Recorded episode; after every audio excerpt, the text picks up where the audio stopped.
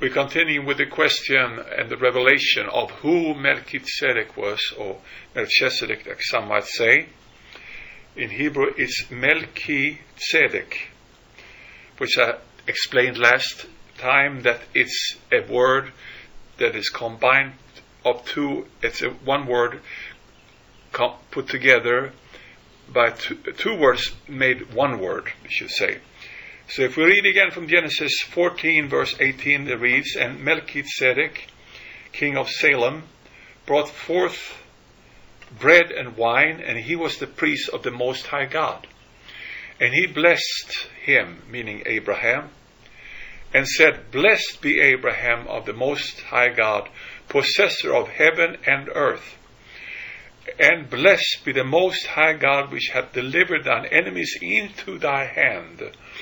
And he gave him, meaning Abraham gave to Melchizedek, Melchizedek or Melchizedek, tithes of all. And the Lord showed me, because of my studies of the Hebrew language, that the, the, the mystery, the answer to the mystery is in the word. Melchizedek. Melchi or Melech means king. Tzedek means righteous. And the Lord revealed to me that it's the, it's the office. It talks about the office. Focusing on the person is misleading. Now, Jesus was and is a priest after the order of Melchizedek. And we see that in Hebrews chapter 7.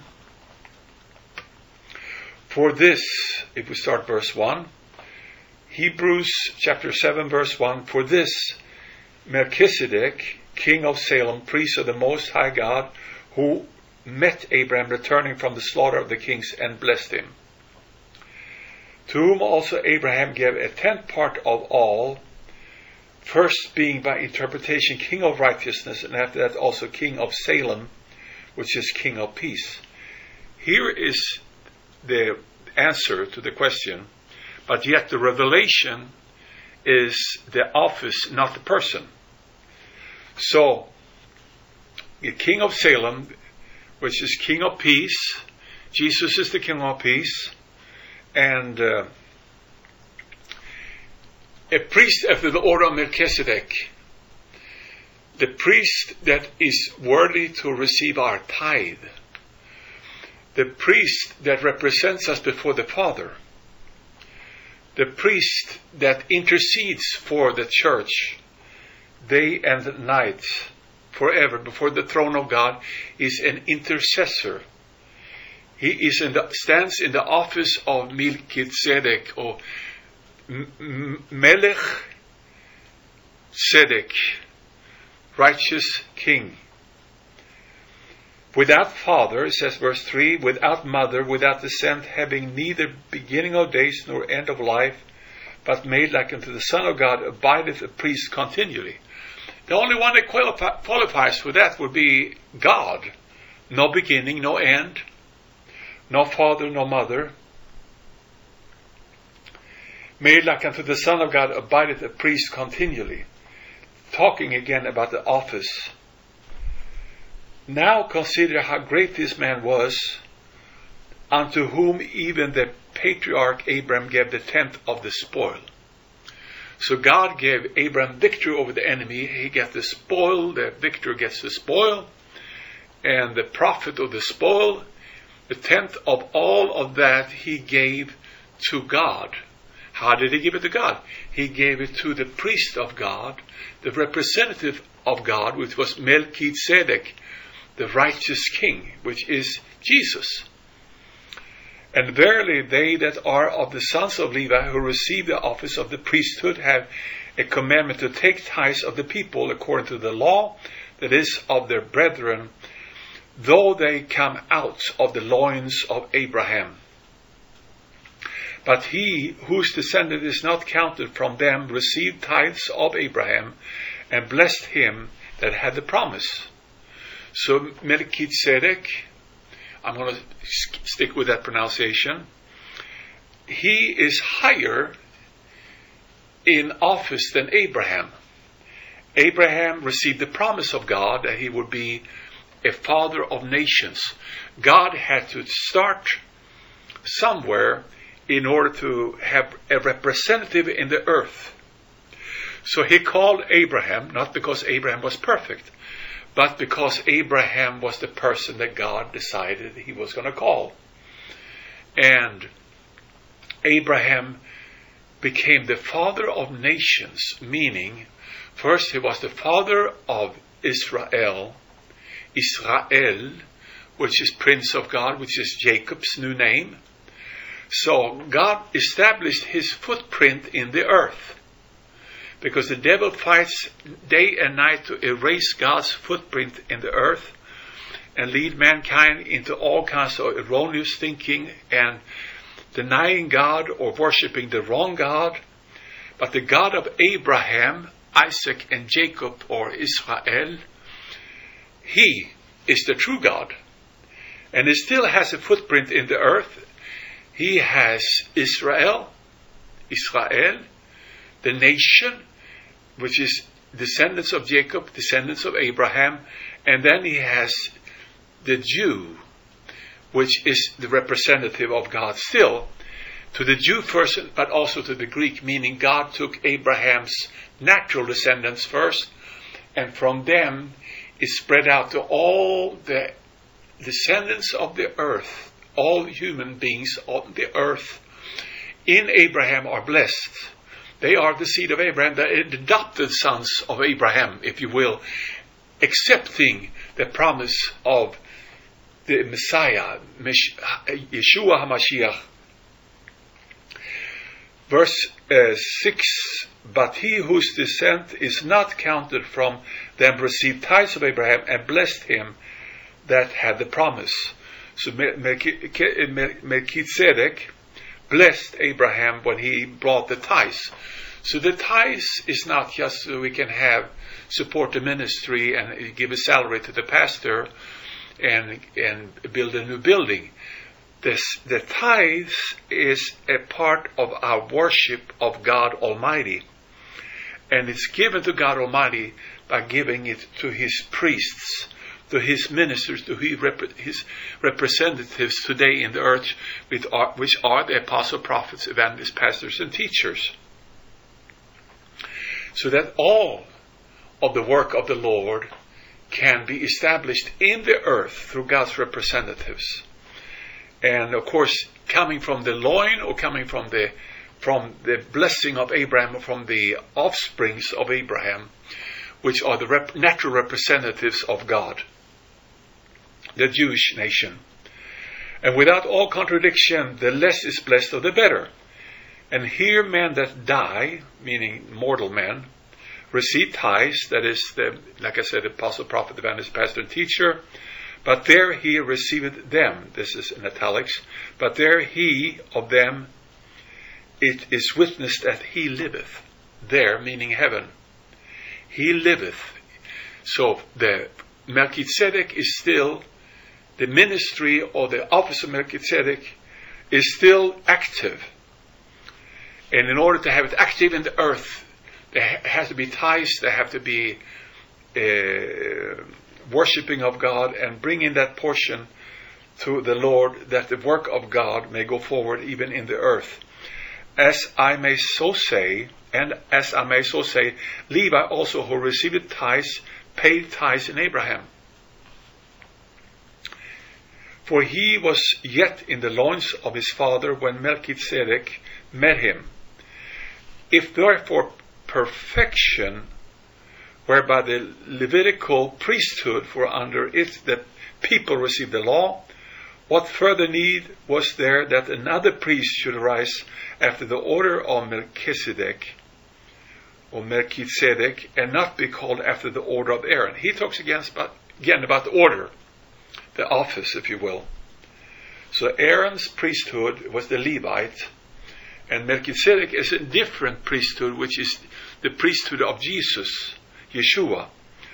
For the priesthood being changed, there is made of necessity a change also in the law. So the, the priest Melchizedek is not only ministered to the children of Israel, he, like the Levite only ministered to the children of Israel. Melchizedek, he, rep, he represents all the seed of Abraham, even the non Israeli seed of Abraham, the adopted seed, if you will, before the throne of God Almighty, Hashem. Uh, what further need was there that another priest should arise after the order of Melchizedek and not be called after the order of Aaron? For the priesthood being changed, there is made of necessity a change also of the law. We read it. For he of whom these things are spoken pertaineth to another tribe, of which no man gave attendance at the altar. For it is evident that our Lord sprang out of Judah, Yeshua sprang out of Judah, of which tribe Moses spake nothing concerning priesthood. So, in other words, nat- the natural connection there is excluded. The natural connection is excluded. This is a sup- this is not a natural priest. This is supernatural priest, and it is yet far more evident for that after the similitude of Melchizedek there ariseth another priest. Who? Well, Yeshua, who is made not after the law of a carnal commandment, but after the power of an endless life. Endless life. I am come that ye might have life. Yohanan or John 10:10. The thief cometh not but for to steal and to kill and destroy. I am come that ye might have life. Chaim. That ye might have life and have it more abundantly. For he testified, Thou art a priest forever after the order of Melchizedek. For there is verily this annulling of the commandment going before, for the weakness and the unprofitableness thereof. For the law made nothing perfect, but the bringing in of a better hope did, by the which we draw nigh unto God. And inasmuch as not without an oath he was made priest, italics again, out an oath, referring, he was made a priest to that fact.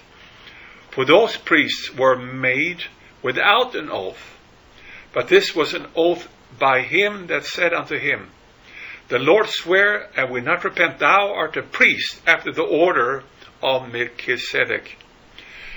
Hallelujah. A priest again in that office, the office of Melchizedek. By so much was Jesus made a surety of a better covenant, and they truly were made priests because they were not suffered to continue by reason of death. But this man, again, Melchizedek, because he continued forever, or his office does, hath an unchangeable priesthood, referring to Yeshua. Wherefore he is able also to save them to the uttermost that come unto God by him. That there is no other way but to God but by him. I am the way, Jesus said, Yeshua said in John 14, 6, Amachlo Yeshua, Jesus said, I am the way, the truth, and the life. No man cometh to the Father but me. Amen. I was, I could quote in Hebrew, but I'm going to refrain from that. Okay. For he is also able to save them to the uttermost that come unto God by him, seeing every living to make intercession for them. For such an high priest became us, who is holy, harmless, undefiled, separate from sinners, and made higher than the heavens. It's only one qualifier, one person that qualifies. Only one person that qualifies is Yeshua, who needeth not daily as those high priests, meaning the Levites, to offer up sacrifice, first for his own sins and then for the people's. For this he did once. Yeshua did it once on Golgotha, when he offered up himself. For the law maketh men high priests, the Levites that is, which have infirmity. But the word of the oath, which was since the law, maketh the Son, Yeshua, who is consecrated forevermore. perfected forevermore. The perfect man, Yeshua HaMashiach. So who was Melchizedek? Melchizedek was a man with no beginning, no end. Only one that qualifies would be Yeshua. But again, it's not talking only about the person so much, it's talking about the office. This is what the Lord showed me. This is what the focus should be. And the office was specially prepared as a type and a shadow, again, in Genesis 14, so that Abraham and the descendants of Abraham, which are all believers, all have become the seed of Abraham.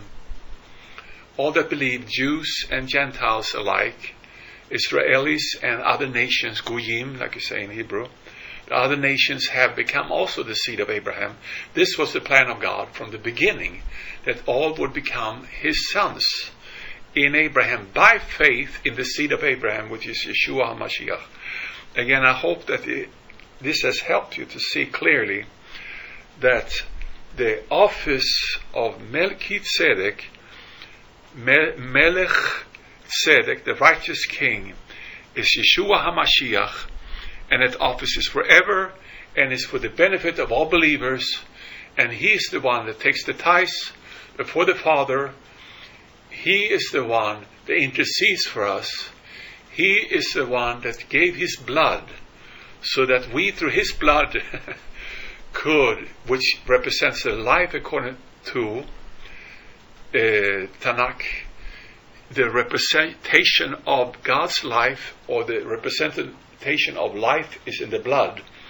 And God's blood was was in the in, in Yeshua was shed so that we can have God's blood to cleanse us from all unrighteousness and we can have that righteous blood in our veins. Hallelujah.